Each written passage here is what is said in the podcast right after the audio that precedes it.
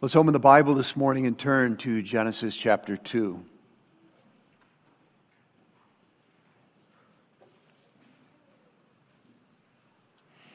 First book of the Bible, second chapter.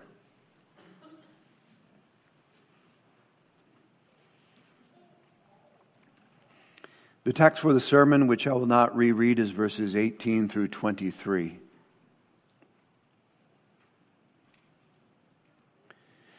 Thus the heavens and the earth were finished, and all the host of them. And on the seventh day, God ended his work which he had made, and he rested on the seventh day from all his work which he had made. And God blessed the seventh day and sanctified it, because that in it he had rested from all his work which God created and made. These are the generations of the heavens and of the earth when they were created in the day that the Lord God made the earth and the heavens, and every plant of the field before it was in the earth, and every herb of the field before it grew. For the Lord God had not caused it to rain upon the earth, and there was not a man to till the ground.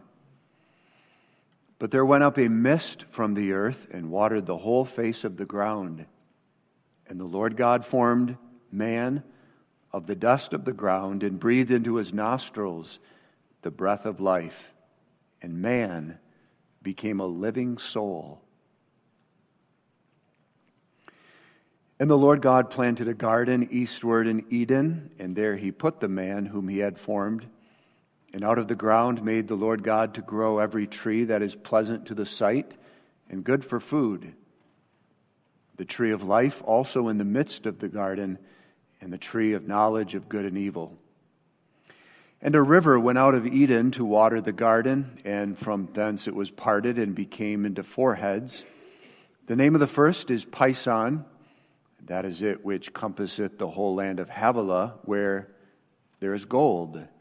And the gold of that land is good. There is bdellium in the onyx stone. The name of the second river is Gihon, the same as it that compasseth the whole land of Ethiopia. And the name of the third river is Hiddekel, that is it which goeth toward the east of Assyria. And the fourth river is Euphrates. And the Lord God took the man and put him into the Garden of Eden to dress it and to keep it. And the Lord God commanded the man, saying, Of every tree of the garden thou mayest freely eat, but of the tree of the knowledge of good and evil thou shalt not eat of it. For in the day that thou eatest thereof, thou shalt surely die. And the Lord God said, It is not good that the man should be alone. I will make him an help meet for him. And out of the ground the Lord God formed every beast of the field and every fowl of the air, and brought them unto Adam to see what he would call them. And whatsoever Adam called every living creature, that was the name thereof. And Adam gave names to all cattle, and to the fowl of the air, and to every beast of the field. But for Adam, there was not found in help meet for him. And the Lord God caused a deep sleep to fall upon Adam, and he slept. And he took one of his ribs and closed up the flesh instead thereof. And the rib which the Lord God had taken from man made he a woman, and brought her unto the man. And Adam said, This is now bone of my bones and flesh of my flesh. She shall be called woman, because she was taken out of man. Therefore shall a man leave his father and his mother, and shall cleave unto his wife, and they shall be one flesh. And they were both naked, the man and his wife, and were not ashamed. This is the inspired, infallible, sacred scripture. May God bless the reading of it. As announced, the text is verses 18 through 23.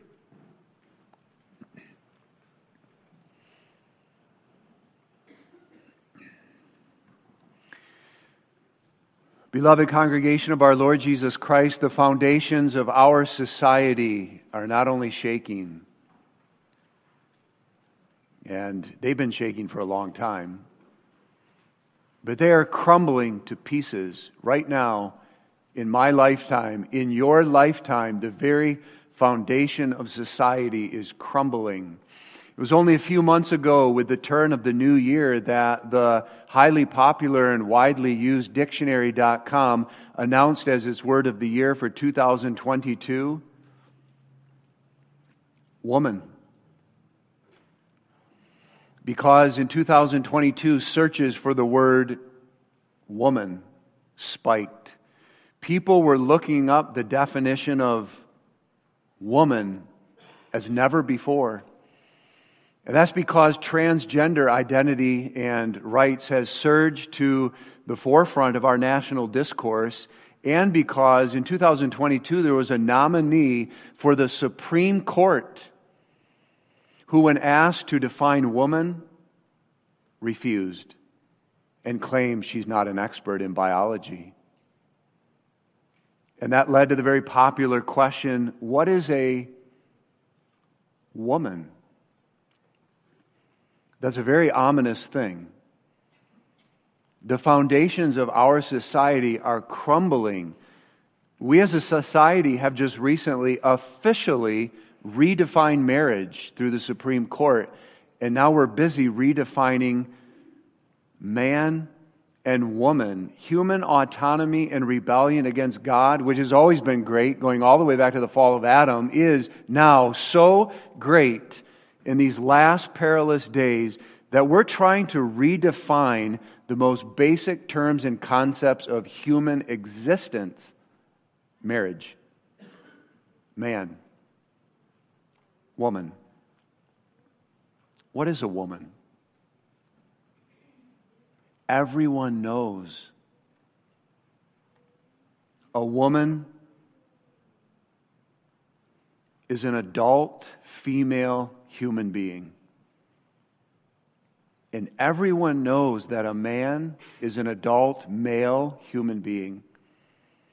And everyone knows, everyone knows that a marriage is a lifelong, exclusive, committed relationship between one man and one woman. But all of these things are up for grabs now confusion, and destruction. So, this morning we want to go to the unchanging, authoritative, infallible Word of God. What does the Word of God say? And this morning we want to go all the way back to the beginning, following the methodology of our Lord Himself. For when the Pharisees came tempting our Lord regarding marriage and divorce and remarriage, Jesus says, I'm not going to talk to you. I have nothing to say about marriage and divorce and remarriage unless we go back to the beginning. Matthew 19, verse 4 Have ye not read? You all know the scriptures, the Old Testament scriptures. Have ye not read that he which made them in the beginning made them male and female? And then Jesus keeps going and he quotes from this passage that we consider this morning. He quotes from Genesis chapter 2. Back to the beginning. If you want to understand something, you have to know its origin. Back to the beginning.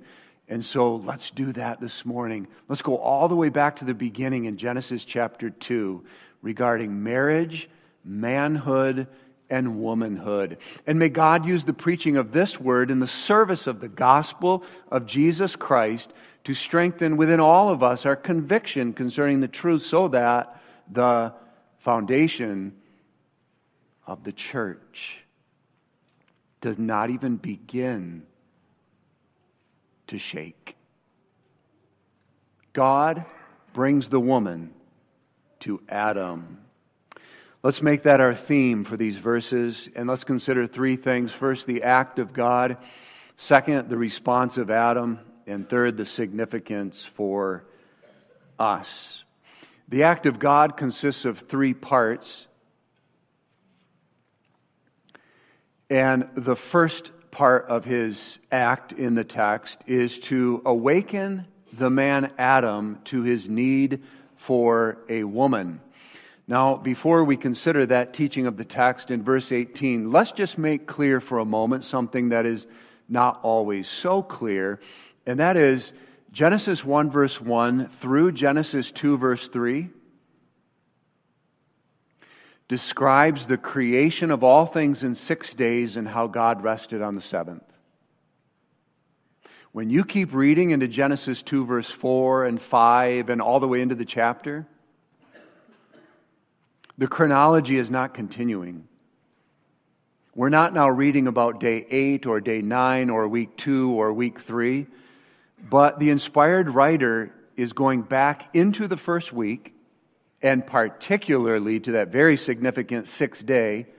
And now he's going to relate to us more distinctly what happened on that sixth day. It was on day six that God made man. His name was Adam. And now, here comes the text. Verse 18 And the Lord God said, It is not good that the man should be alone. I will make him an help meet for him. It is not good. That's a shocking statement after everything we read in chapter 1. It is good. It is good. And now God only God is not only thinking, but God is saying about something, it is not good. And what is not good is Adam's aloneness. And his aloneness is not good because so long as Adam remains alone, God's purpose for him will not be fulfilled. And what's not good about his aloneness is made very plain from the fact that God would take care of that aloneness by bringing to him a woman. So, what's not good about Adam's aloneness is that he's incomplete and he is unable to express his social nature as a human being. God made Adam for intimate fellowship with him as God and for fellowship with others who are like Adam. But it didn't matter where Adam went in the whole of the Garden of Eden, Adam could not, could not find anyone or anything that was like him, that could understand him and know him and relate to him and communicate with him and socialize with him in the mutual bonds of love. There wasn't anyone. And so God said, It is not good that the man should be alone. But Adam doesn't know this. Adam has just been created. God is his God. What could be more amazing than being Adam in the Garden of Eden? Everything he knows, everything he sees, everything he experiences is simply amazing. He doesn't know that something's not good, so God has to wake him up to the conscious realization something's not good. And that's what God does, verses 19 and 20. And out of the ground the Lord God formed every beast of the field and every fowl of the air, and brought them unto Adam to see what he would call them. And whatsoever Adam called every living creature, that was the name thereof. And Adam gave names to all cattle, and to the fowl of the air, and to every beast of the field, but for Adam there was not found and help meet for him. Just as God would do later by his almighty hand of providence in bringing all these animals to Noah, God brings all these animals to the king of creation, Adam, for him to name them. And when Adam names them, it's not that Adam is brainstorming and arbitrarily coming up with some name for each of these creatures as if he looks at something in the shape of a horse with black and white stripes and says, hmm, I could call it a giraffe. Maybe kangaroo. No. I'll call that tall one with the long neck, I'll call that giraffe. I'll call this one a zebra. That's not what Adam was doing, arbitrarily selecting names. Every creature already had a name, it was built right into it by the creative work of God. In the scripture, the name is revelatory.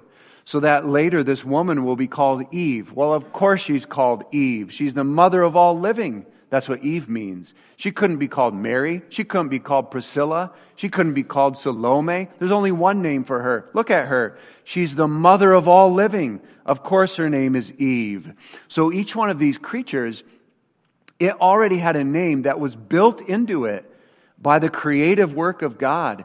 And the thing with Adam now, in the state of original righteousness, he had a superior knowledge, and he was able to look at a creature, and he could see it for what it really was. He could see the essence, the true nature of it, and he knew what it was, and therefore he knew its name. So now he's calling them out. He's calling out the name of each of these creatures.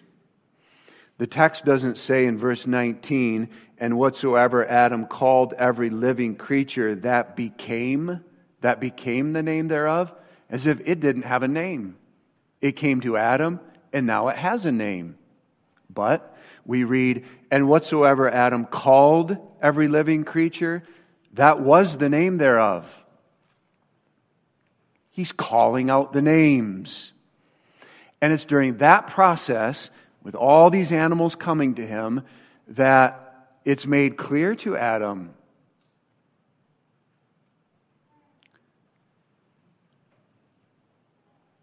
each one has another that goes with it. Noah would see this later. Two, two, two, male, female, male, female. Look at, they go perfectly together, male, female. And it dawns on Adam, I'm the only one. I'm the only one in the whole garden who doesn't have another that is like me. Verse 20, but for Adam there was not found in help meet for him. There was no helper for him. A helper is someone who lives with you. They love you. They care for you. They assist you. There was no helper who was meet for him. To be meet is to meet someone at their level and to fit them, to be of the same rank, to be of the same life, to have the same spirituality. There was no other creature like Adam that could understand him and communicate with him. There was nothing else that was made in the image of God so that as kindred spirits, they could walk together, worshiping God and loving one another. There was nothing like Adam, nothing that met him, that could fit him. There were birds, and birds are very nice. A bird could come and land on a tree branch above Adam's head and sing a sweet melody to Adam. Very nice. There were animals like perhaps what we know as a dog. And this four footed creature with a nice furry coat could come up to Adam and rub up against his leg and whimper at him and nuzzle into Adam's bosom. And Adam could pet that animal. And that's very, very nice. But there wasn't anything that was like him not even the angels who have a different nature. And there was no hominid, no parent creature from whom Adam had descended through millions of years of evolutionary development that Adam came from this parent what? What parent creature? There was not anything. There was not anyone that was like Adam.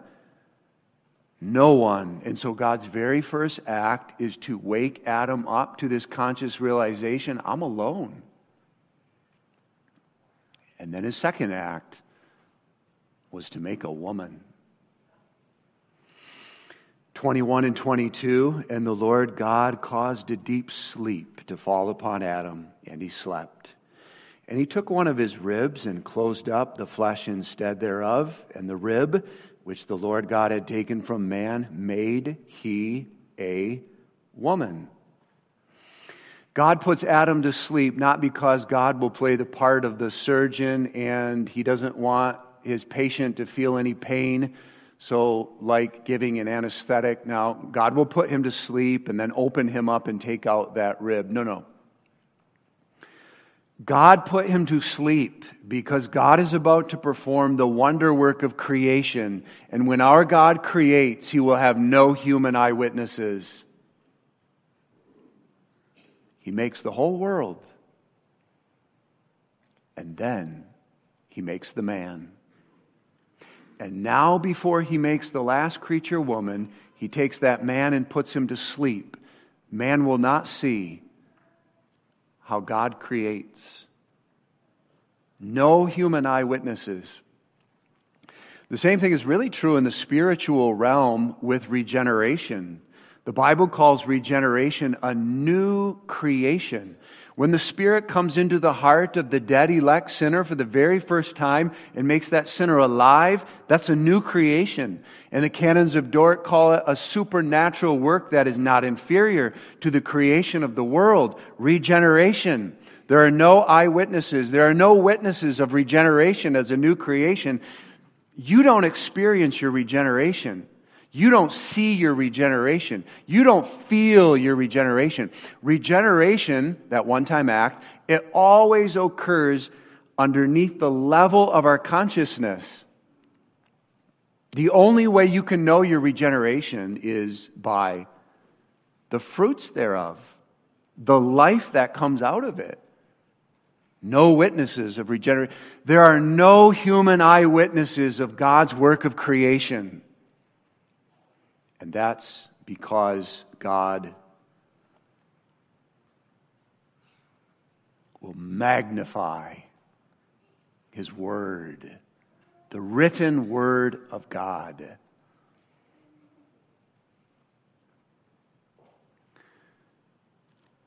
You know that sun in the heavens? Every human being knows that God made it.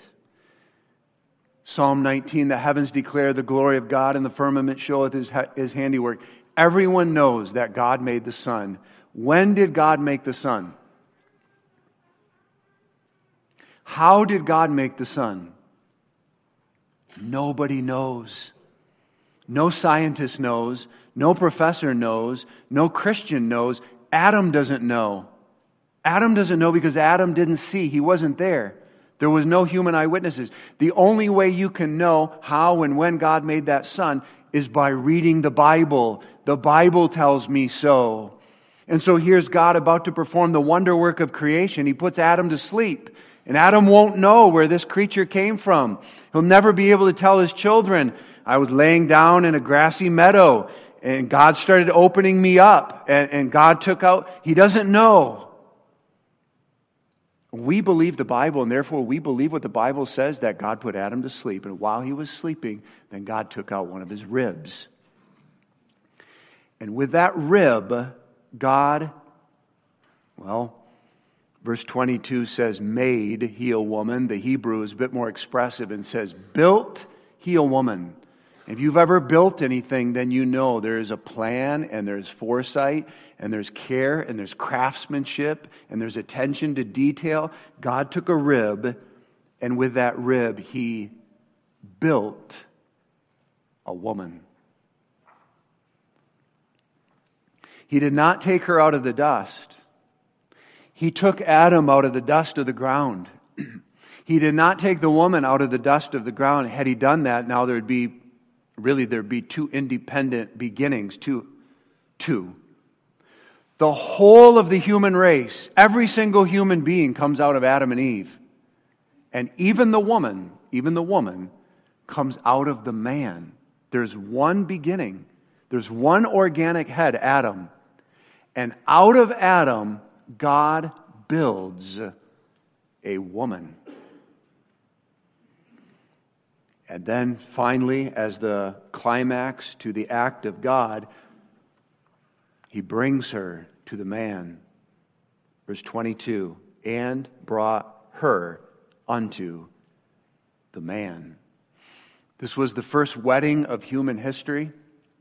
That's plain from the words of the inspired writer in verse 24, where he states, Therefore shall a man leave his father and his mother and shall cleave unto his wife, and they shall be one flesh. That's the institution of the creation ordinance of marriage for every human being. Verse 24. Therefore, And what follows? Therefore, it doesn't make any sense. Unless what precedes it in our text is a wedding, a marriage. Only then does verse 24, therefore, make sense. This is a wedding. The very first wedding and marriage of human history, there were no rings, no dress, no suit, no bridesmaid, no groomsmen, no officiating pastor or any kind of officiant. Obviously, there's no photography. The groom was sleeping. While he's sleeping, God made a woman out of him, a bride, and then God wakes up the groom and he brings the bride to the groom, and they're married the husband and his wife, Adam and the woman. And that's the great work of God in the text. God brings the woman to the man. Now, we can understand more of this act of God as we keep reading in the text and listen to Adam's response. And that's, that response of Adam is divided into two parts as we consider it this morning what he said, the content of it, and then secondly, how he said it, the manner of expression. This is what Adam said, verse 23 This is now bone of my bones and flesh of my flesh. She shall be called woman because she was taken out of man. Obviously, Adam did not know where this creature had come from because he was sleeping, so God told him. And now, Adam, knowing, I'm a man, I'm a man. And this creature who was just taken out of me, she's a woman because she was taken out of me. She's a woman. She's bone of my bone. She's flesh of my flesh. She shall be called woman, for she was taken out of man. What is a woman? A woman is a female human being. We could say a female man as long as you understand that sometimes we say man and mean male, and sometimes we say man and mean and mean human, human. She is a female human. She's not an animal. There are lots of animals. She's not one of them, so don't treat her like one. She is not an angel. So do not have expectations for her as if she were an angel. She's not a male. That's a contradiction. She's a female human being. God made the human, and the human comes in two distinct versions. Verse chapter 1 verse 27. So God created man in his own image, in the image of God created he him, and now here are the two versions male and female created he them. In the Hebrew tongue, if you want to take a noun and make it feminine grammatically, then you would add the ending ah. In the text, the word for man is in the Hebrew ish. And the word for woman is isha. So you have the man ish and then you have the woman. What's a woman? Ish and Isha. She's the female version of the human. Even in the English, we say man and wa. Man. The glory of the woman, as created by God, is that she was made meet for the man. This one now in the garden meets him. She's at his level. She's of his rank. She has his spirituality. She has a soul just like, just like he does. She can know and relate to God. She's rational. She's moral. She's spiritual. She has a body just like he does that is of the same substance. She's meet for him.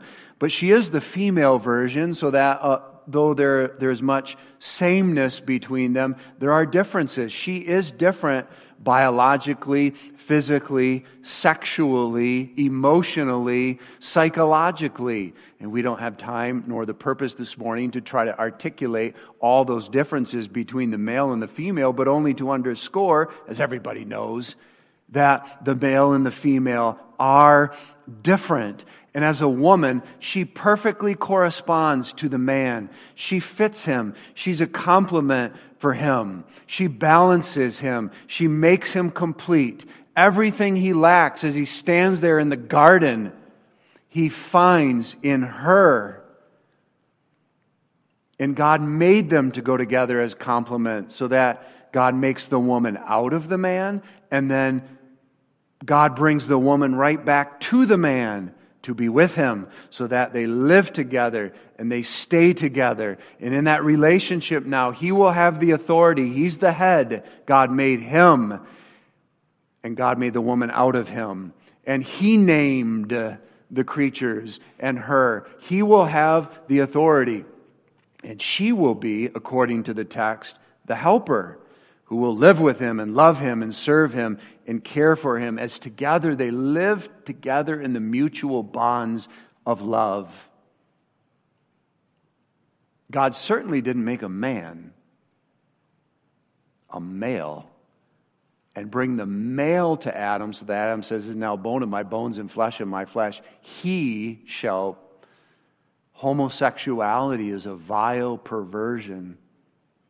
God made a woman and he brought the woman to the man. What is a woman? If you go back to the beginning in Genesis chapter 2, a woman is the female version of the human being. A woman is the one who is made out of the man and one who is brought to the man as the only one in the whole of the creation who fits him. God brings the woman to the man. Now, there's not only in verse 23 what Adam says, but there's his manner of expression. And that's disguised a little bit in the text. The text reads as if this is a bare statement of fact, but you really ought to read verse 23 as a cry of sheer delight.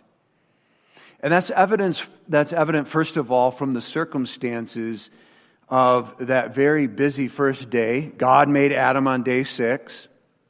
Adam has a very busy first day. He's moving around in the creation. He's seeing all kinds of things. He's observing everything that God had made. It never would have entered into his imagination that there would be another, just like him, another human being. God starts bringing all these animals to Adam, and he's naming these animals through the course of the day. And then God puts Adam to sleep, and he enters into this deep sleep. And then God wakes Adam, he, he wakes Adam up, and Adam opens his eyes.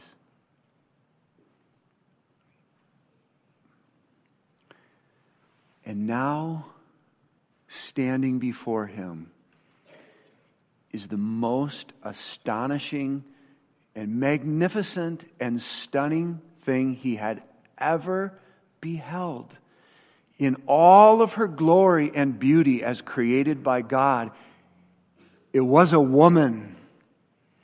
A woman. And you can imagine the heart of Adam pounding with excitement. A woman. And so in verse 23, when we read, and Adam said, we could read, and Adam cried in delight. This is now bone of my bones and flesh of my flesh. She shall be called woman because she was taken out of man. And you can only wonder what she said. There they stood, looking into one another's eyes. The man and his wife, and they were both naked, and they were not ashamed. And they came together in all the bliss of their marriage. But in addition to those circumstances, consider two little words in verse 23. First of all, now. Adam says, This is now, bone of my bones. And that little word now means now at last, now finally. And the idea is not that Adam was becoming sinfully impatient.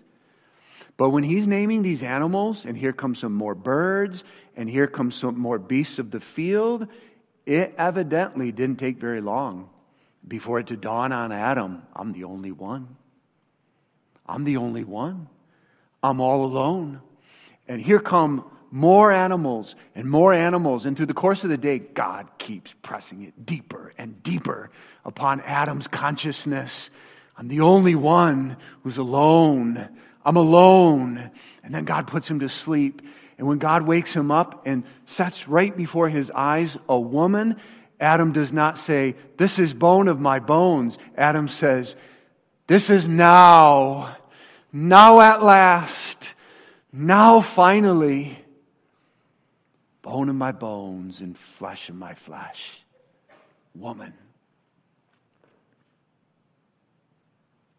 And he says, This this is now. Now, probably none of us as men would ever identify our wife by using the near demonstrative pronoun this. So that if you're in a crowd of people, you're meeting for the first time and someone says, So you're married, uh, who's your wife? You probably wouldn't say this. Sounds very cold, very impersonal.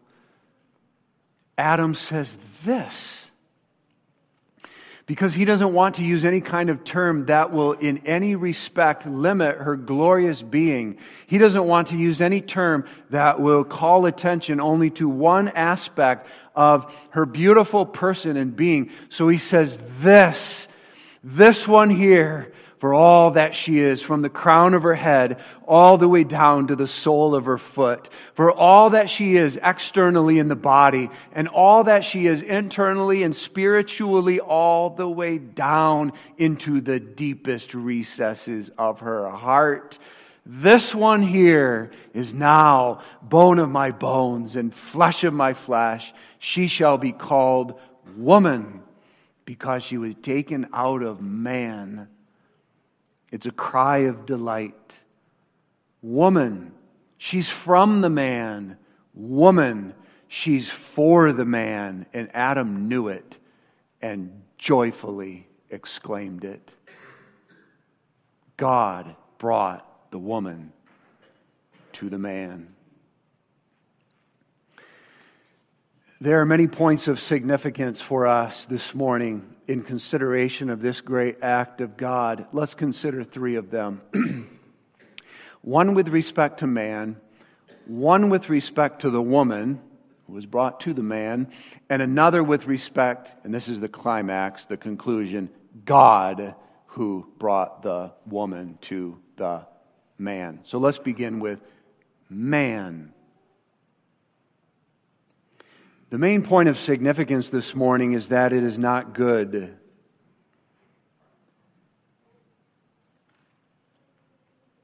for the man to be alone.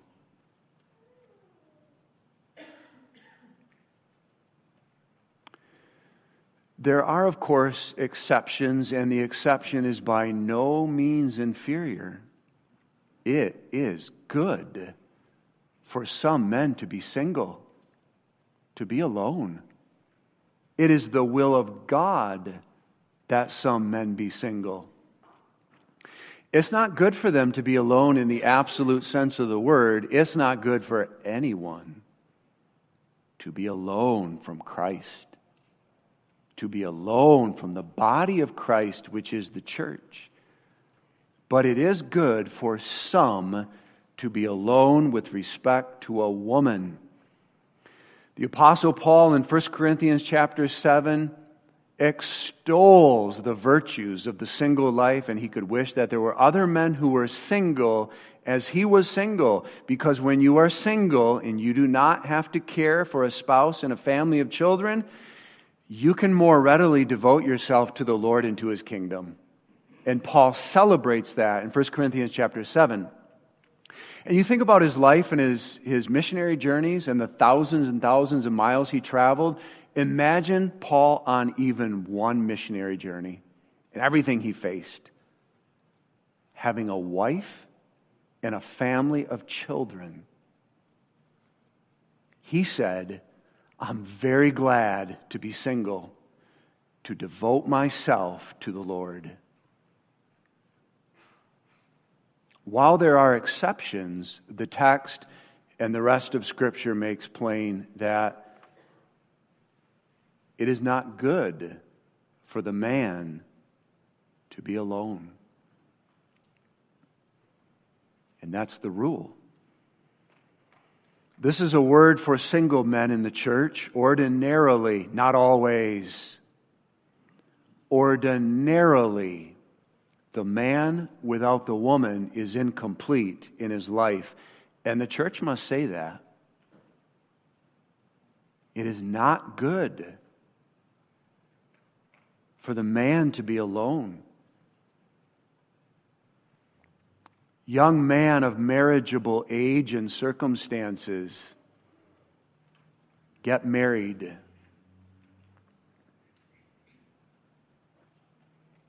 And if you're too immature and you're too selfish and you're too wrapped up in all your worldly pursuits and you don't want to be financially responsible, you don't want to be spiritually responsible, then you need to grow up in the Lord Jesus. It's not good for the man to be alone. Pray for a spouse. Be, be observant to God's providential leading as He does bring to every man his wife. Keep your eyes open. And maybe we could all do more to create opportunities for young men and women to, to meet each other it's not good for the man to be alone. But that's God's word, too, to the married man this morning. Married man, it's not good for you to be alone. It's not good for you to be married legally on paper, but not actually in practice. It's not good for you if you do not consciously feel your need for your wife and draw near to your wife and communicate with your wife and live together with your wife. It's not good for the man always to be alone, always alone from his wife, always alone and with his hobbies and his interests, his recreation, his leisure, his sports, his books, always alone and with his screen, with his alcohol with another woman who is not his spouse? Married man, it is not good for you to be alone from your wife. It's not good for you cruelly to mistreat her so that she runs for refuge now you're both alone. Not good. And to the husband who doubts whether he ever should have gotten married because his wife makes him miserable, constantly makes him miserable, there is so much power in the cross. In the cross of our Lord Jesus Christ, power in Jesus to be faithful, to love as He loves, to speak as He speaks, and keep living out of the power of the cross and keep praying. And to any man who is married and God took your wife in death, or your wife ran away and abandoned you and now you're all alone, and this goes both ways, of course, vice versa. Our God has bowels of compassion for you.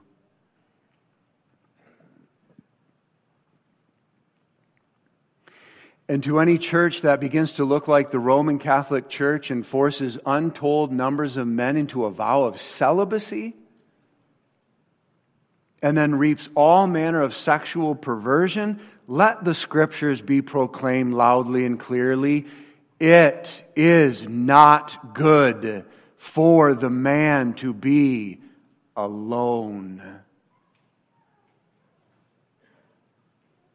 But it is good, very good, for the man to have his woman, his wife. And together they can live in the holy, the bond of holy wedlock, sexually, emotionally, spiritually, joint heirs of the grace of life. It is good. And so, if there's any unmarried man who wants a wife, keep praying to God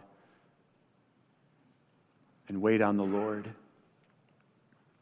Second, with respect to the woman this morning, we learn that her glorious place in marriage is that of a helper. Again, there are exceptions in that not every woman will be married. There are single women, and God makes them single, and it is good for them to be single. And again, then their place too is that of a helper. The woman is a helper, she's a helper in the body of Christ. Ordinarily, the woman will be married. And God didn't make her to say, I'm the man, or I don't need my man. God didn't make her to say, I'm the ruler, I rule you. I'm the boss, I boss you. He didn't make her to be an arguer, to argue with her man. He didn't make her to be the Facebooker who Facebooks her man right into aloneness.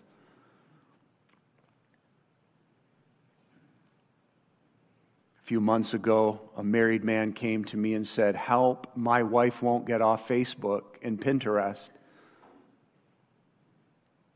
What do you mean? She's on Facebook and Pinterest all day long, every day, morning, noon, and night, even on Sunday. And when we're in the car together driving somewhere, she's on Facebook or Pinterest. Well, of course, the question of the man is well, what are you doing? What are you doing to make her want to be with you? I try. Can we go on a walk? Can we play a game? Can we talk? Just the two of us, can we talk? And she won't get off. She won't get off her Facebook and Pinterest. Well, God didn't make the woman to Facebook her husband into aloneness. God made the woman to look at her man and say, This is my man. From the crown of his head all the way down to the sole of his foot all that he is externally in the body and all that he is internally and spiritually, all the way deep down into the inner recesses of his heart. This is my man, and God made him to be the head over me in our home. And God gave him a calling to put bread on our table and to have something we can put in our hands so we can give it to the poor. And my man often has responsibilities on behalf of the Christian school, on behalf of the Christian church, many responsibilities, often challenges and stresses. And now here I am. What can I do? And what can I say? And who can I be to make your life more enjoyable? Because the Word of God says that God made me to be your helper who's fit for you. And that's not bondage for the godly woman. That's not unnatural for the woman. That's her role. That's her glory. That's her honor as created by God. And if there's any woman who thinks is too lowly, is too shameful for me to be a helper to the man, then the woman needs to look very closely at Genesis 1 and Genesis chapter 2 that before God made the woman, God said, It is not good. And it's only after he made the woman as a helpmeet for the man, that crowning masterpiece of the whole creation, more glorious than the sun, moon, and stars, is the woman. It's only after making the woman that God says, Now it is good. I will rest. Finally, with respect to God, we learn two things in consideration of his names in the text. Four times, I will not reread all the verses, four times we read the Lord God The Lord God, the Lord God, the Lord God. First of all, God. That name in the text reveals God in all of his virtue as the creator. In the beginning, God created. And isn't that marvelous this morning?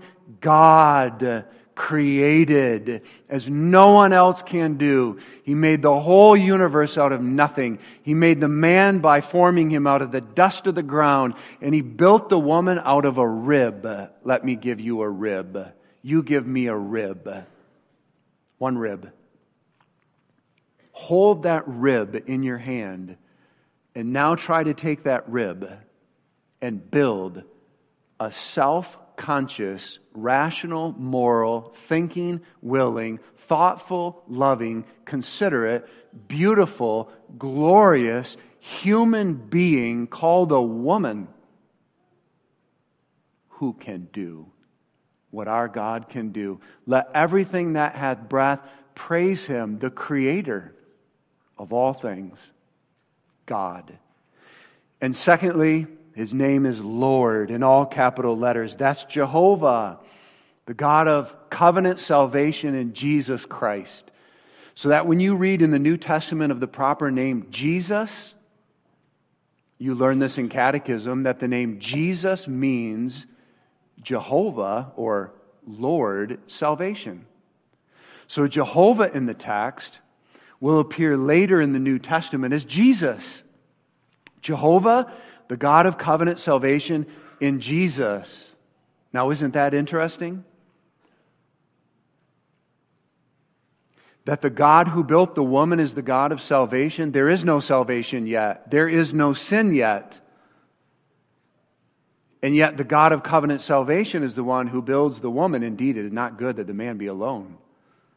This man, Adam, so long as he is alone, God's grand purpose will not be fulfilled. And this is God's great purpose to make the man and to make the woman and to bring them together. And according to his sovereign decree, they will fall into sin and become corrupt, totally depraved. And they will bring forth seed. And pretty soon, the whole of the earth will be populated by human beings who come from Adam and Eve, all of them corrupt in sin.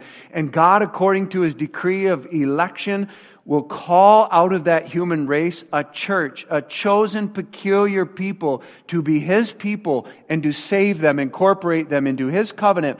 And one day he will cause his only begotten son to be conceived by the Holy Ghost and to be born out of one of those human beings, a woman, as the seed of the woman, and this Savior will come. He will suffer and he will die for all of those people who belong to the company of the predestinated. And he will reconcile them unto God so that they can be brought into God's covenant and know God. And one day at the end of history, Jesus Christ will come again and he will take all of those elect people, justified, sanctified, preserved through history. He will take them into the highest heights of heaven to live with God in the new heavens and the new earth with their Savior Jesus and all the holy angels, and in that great day, God's covenant will be consummated, and God will be all in all.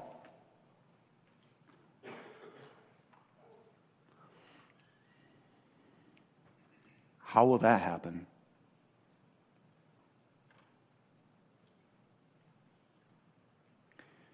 When this man named Adam in the garden is all alone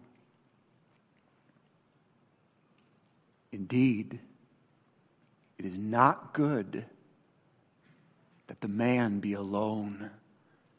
And so God brought to him a woman to fulfill his saving covenantal purposes in the revelation of Jesus Christ. And God be thanked this morning that God not only brought a woman to that man, he brought him a Savior. And for all of us, as the people of God, a Savior whom we all need because there's no one in this auditorium this morning who is living perfectly faithful in holy wedlock, perfectly faithful in dating, perfectly faithful in the single life. We all have sins. We all need covering in the blood of Jesus. And we not only need his blood to cover us, we need his Holy Spirit so that by the power of his Spirit, we can be faithful in holy wedlock in dating and in the single life. And in these last perilous days, that we and our children, by the power of the Spirit of Jesus, can stand for the truth of the opening chapters of Genesis regarding marriage and manhood and womanhood that the foundation of the church does not even begin to shake. Amen. Let us pray. Father in heaven, we thank thee for thy word, for all of it, including the book of Genesis and its opening chapters, which are so deep and glorious and full of good instruction for us, yea, even to the end of this age. Father, ever teach us thy word. Give us conviction concerning it, and may we not be ashamed of the Bible and of our Savior, Jesus. In his name we pray. Amen.